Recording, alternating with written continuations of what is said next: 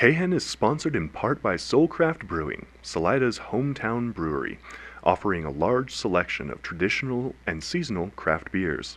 Their spacious patio features cozy fire pit tables for outdoor warmth on chilly days. Fresh food is served daily at the Soul Shack food truck, featuring snacks like wings and pretzels, and full meals like sandwiches, burgers, and a delicious brunch on Sunday. Soulcraft is open daily for happy hour, lunch, and dinner. KHEN is supported in part by Little Red Hen Bakery, located at 302 G Street in downtown Salida. Little Red Hen specializes in hometown fresh-baked bread, bagels, and treats, all made with organic and local ingredients. A full menu, including the wood-fired oven schedule and daily specials, can be found on their Facebook page at Little Red Hen Salida. KHEN and Little Red Hen, just two hometown chickens working to keep Salida, Salida.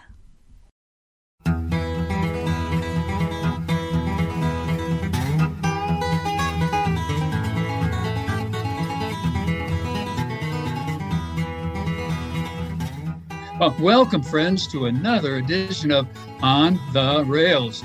With me, your host, Forrest Whitman, and we're here in the KHEN Caboose. KHEN 106.9 on your FM dial are always available as podcasts and on iTunes. If you want to listen on iTunes, and we're sitting here in the KHEN Caboose.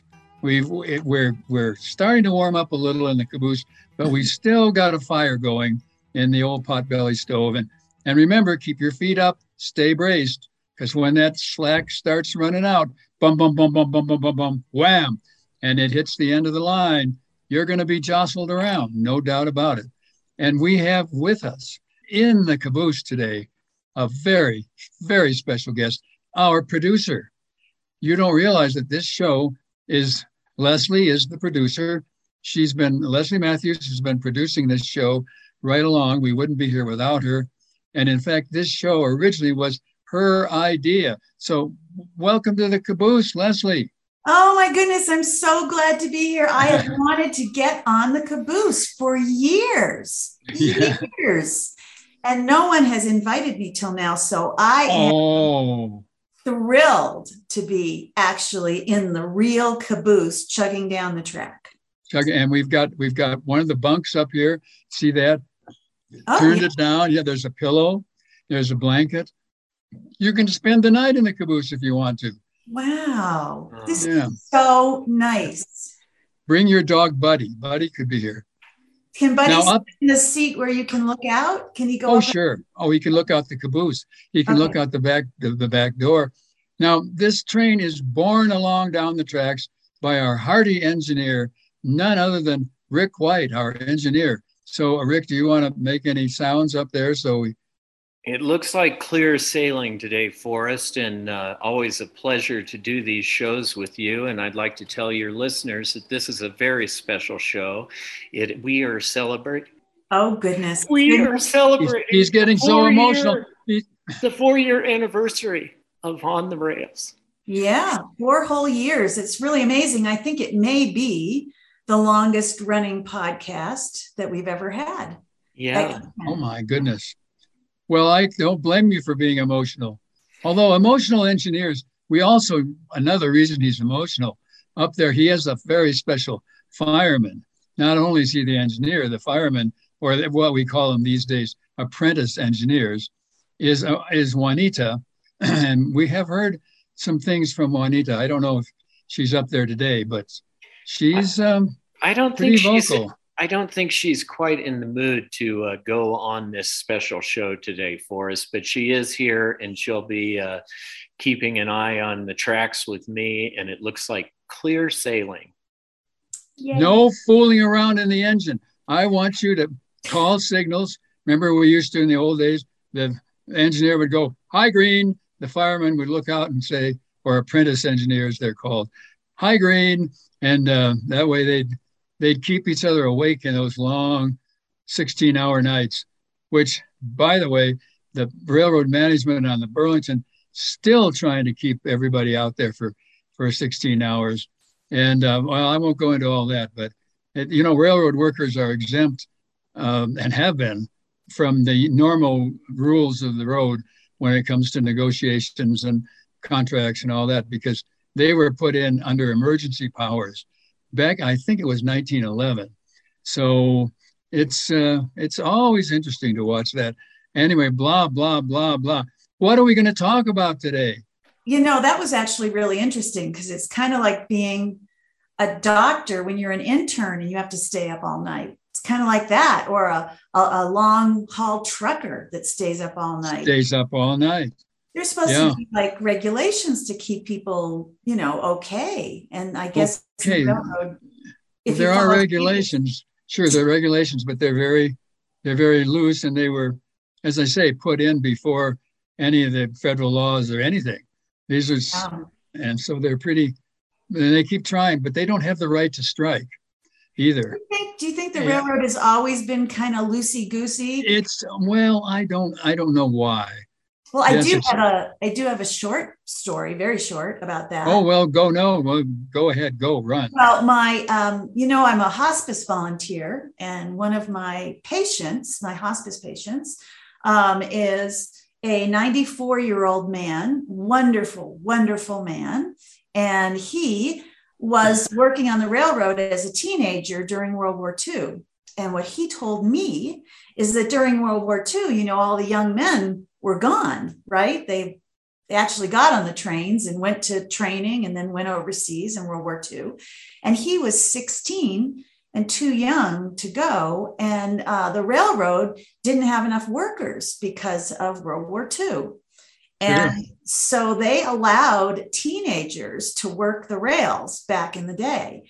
They kind of skirted around the, you know, you're too young, whatever the law is of how old you have to be. So I think it was when he was 14 and 15, he was hired to work the rails and work as the supervisor for a crew, a gang, I guess you would call them, right? A gang from Mexico, because Mexico did not fight in World War II, but they did support in World War II by filling some roles that Americans couldn't fill. And they would have gangs of young men from Mexico come up and work on fixing the tracks and, you know, all sorts of other things.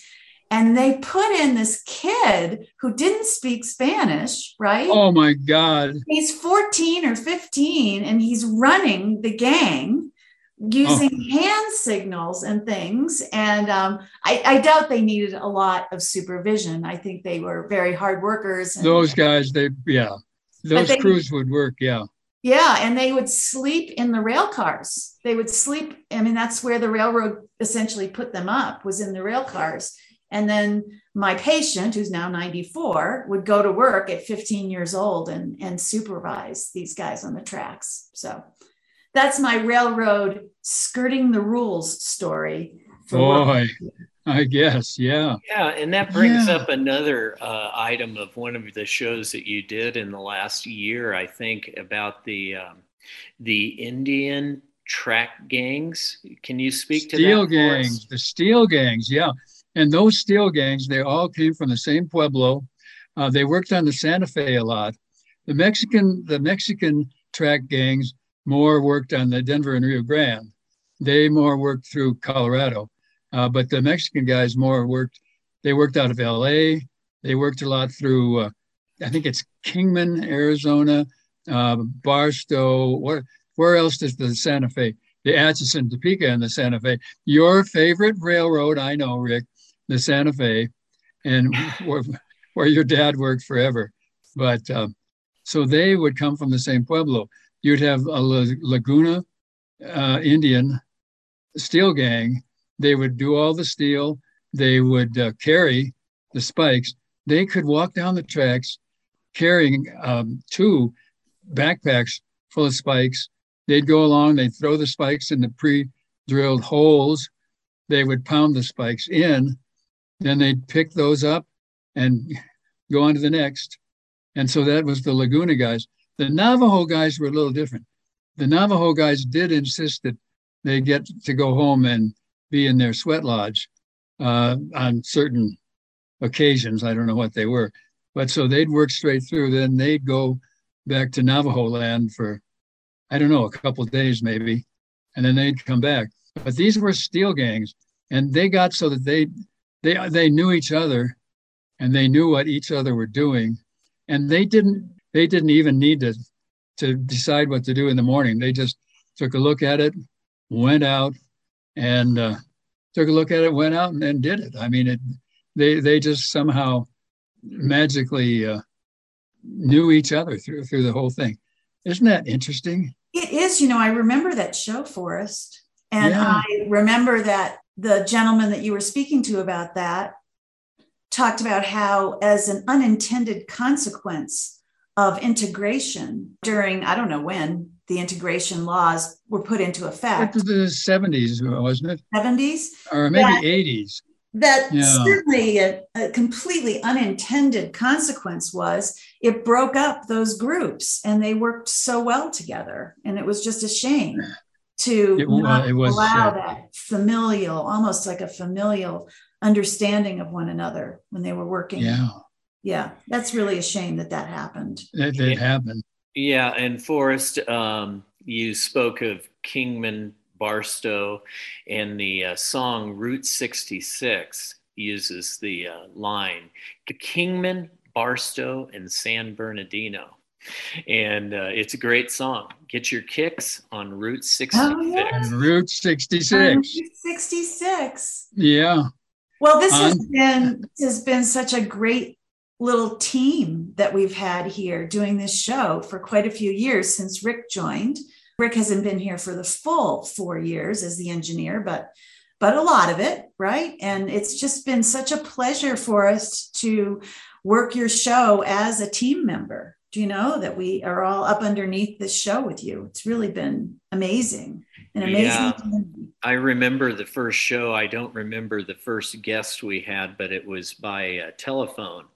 And I had Forrest in the production studio at KHEN, and I said, well, so how do we do this? And he says, well, you just balance this telephone up on the microphone.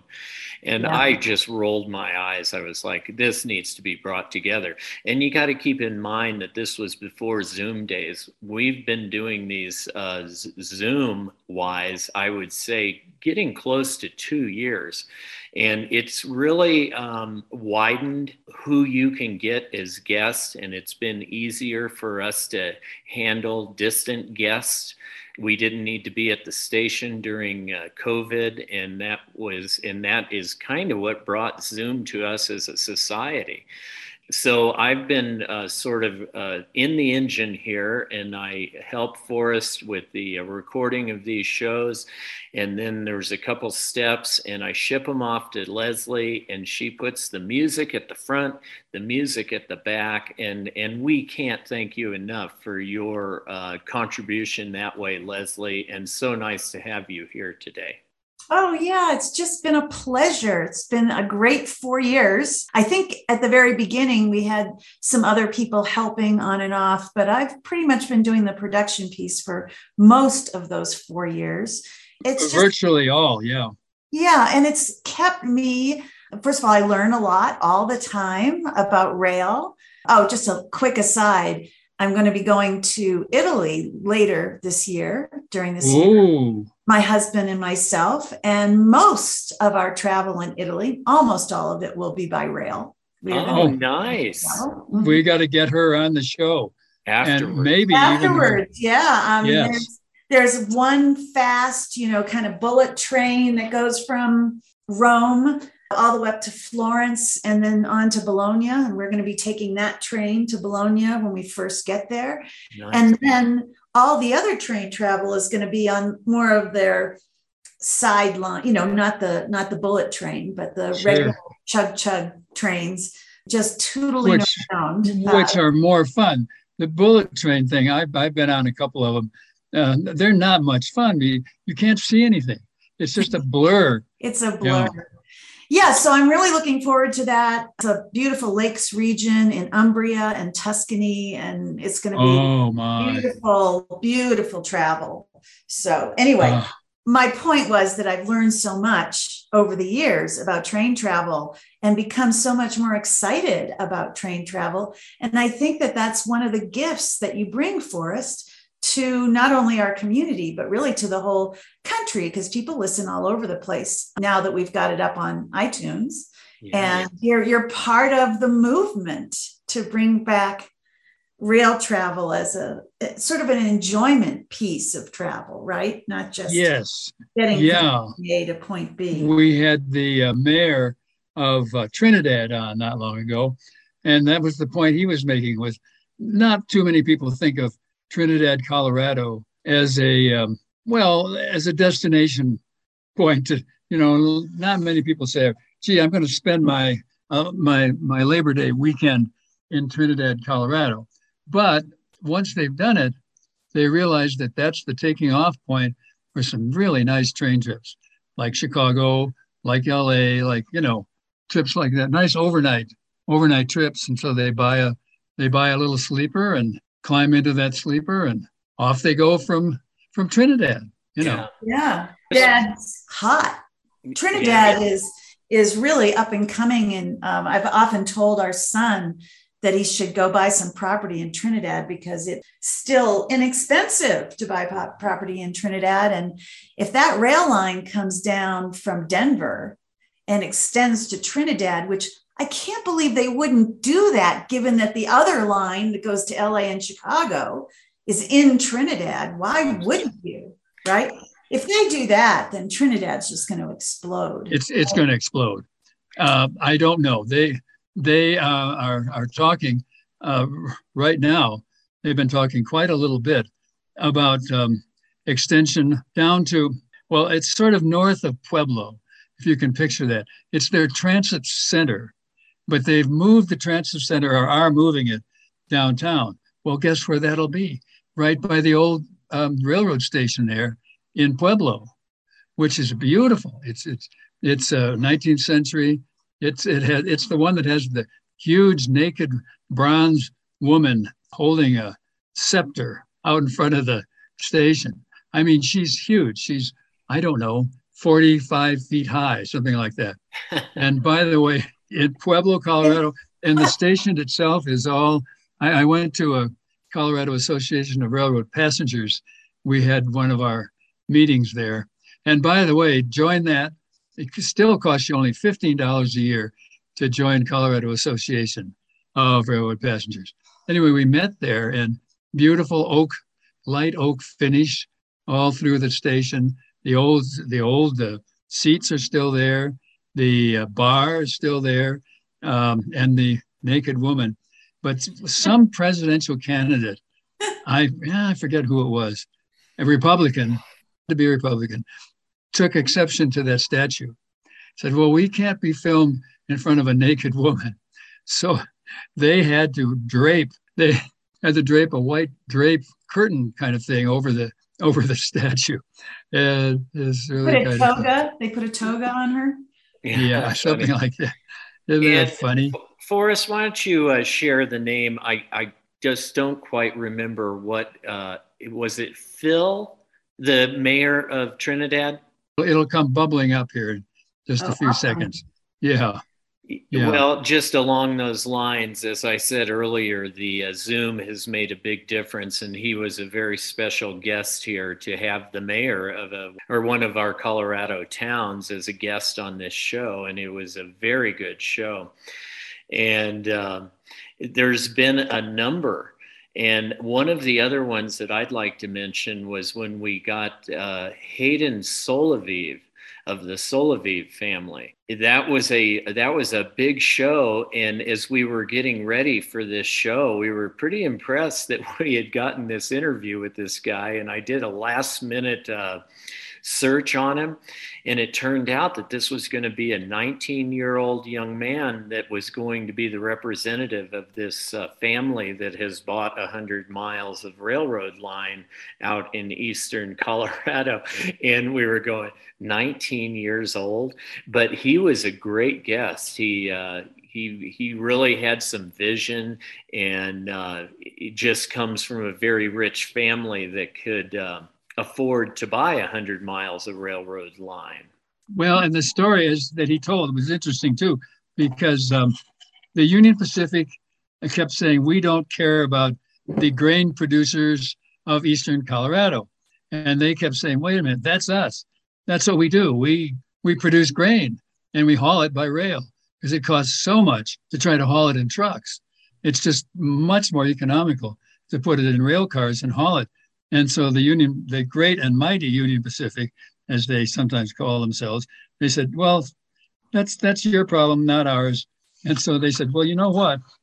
We're going to buy the Towner line. They said, what? You can't buy the Towner line. They went before the feds, the Federal Ground Surface Transportation Board. So they went before the Surface Transportation Board. So interesting. That board never rules against the big railroads, but they did that time. They said, well, these grain producers have a point. How come you won't haul their grain? And they said, well, what are we going to do? They said, well, we'll give the Towner line to the state of Colorado. It'll be a pass-through. Then you can just buy it. And all Colorado has to do is rubber stamp it. And so they'll own it for a minute. And then we'll give it to the family, or you'll give it to the family. So it was all agreed to. And Union Pacific is standing there saying, but, no, I'm sorry, it's gone. And what a story that they just grabbed it. Now they own it. And they've got a caboose. They've got an engine. We got to get a picture of that family by their caboose. Yeah, well, I think it's great that they are hauling grain again instead of just coal. Dumping them in trucks. We need to be hauling something besides coal, right? Mm-hmm. Oh yeah. So that's a really good thing that there's other business going to the railroads. And the reason why these railroads were in a lot of these places was because of the ag business and, being able to haul grain. So it's nice that that's happening again. That's a good thing. I heard Rick White say that, that there's only 5 minutes left, which is awful. Oh, no. Oh, wait, we're just starting to tell stories here. Well, we're going to have to take a break.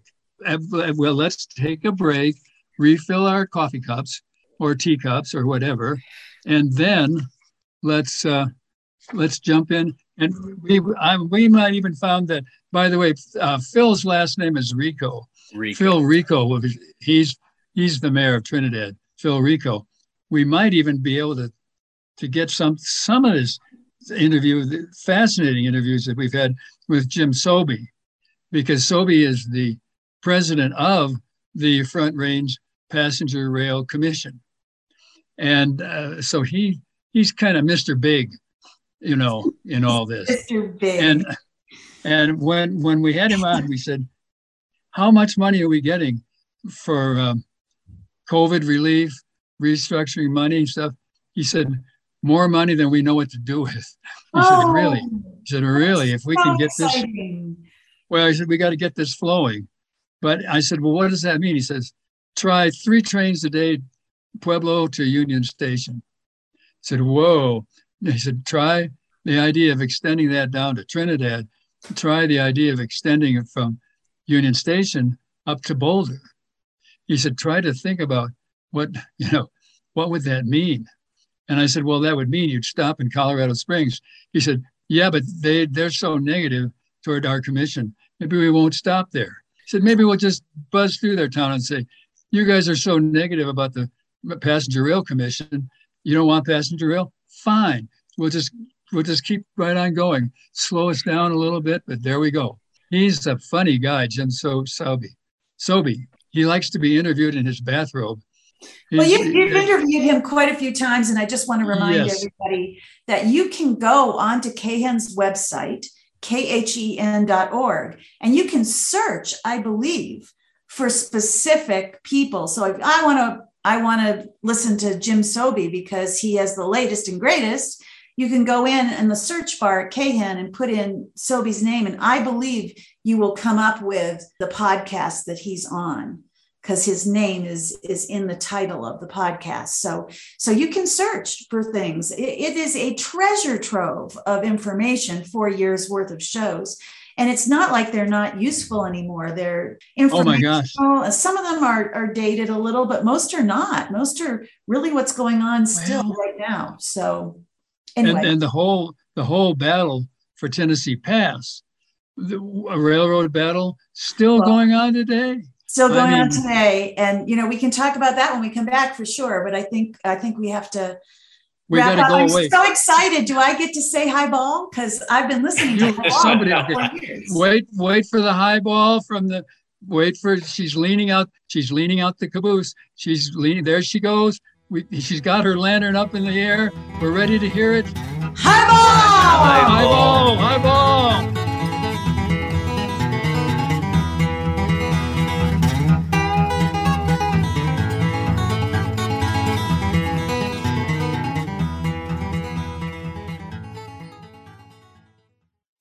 KHEN is supported in part by Hilltop Broadband. Hilltop Broadband for residential and business wireless internet service, servicing Salida and Poncha Springs in Chaffee County, as well as areas in Fremont County, Custer County, and more. To experience the Hilltop difference and request new customer information, email info@hilltop-broadband.com or call toll-free 877-783-2889.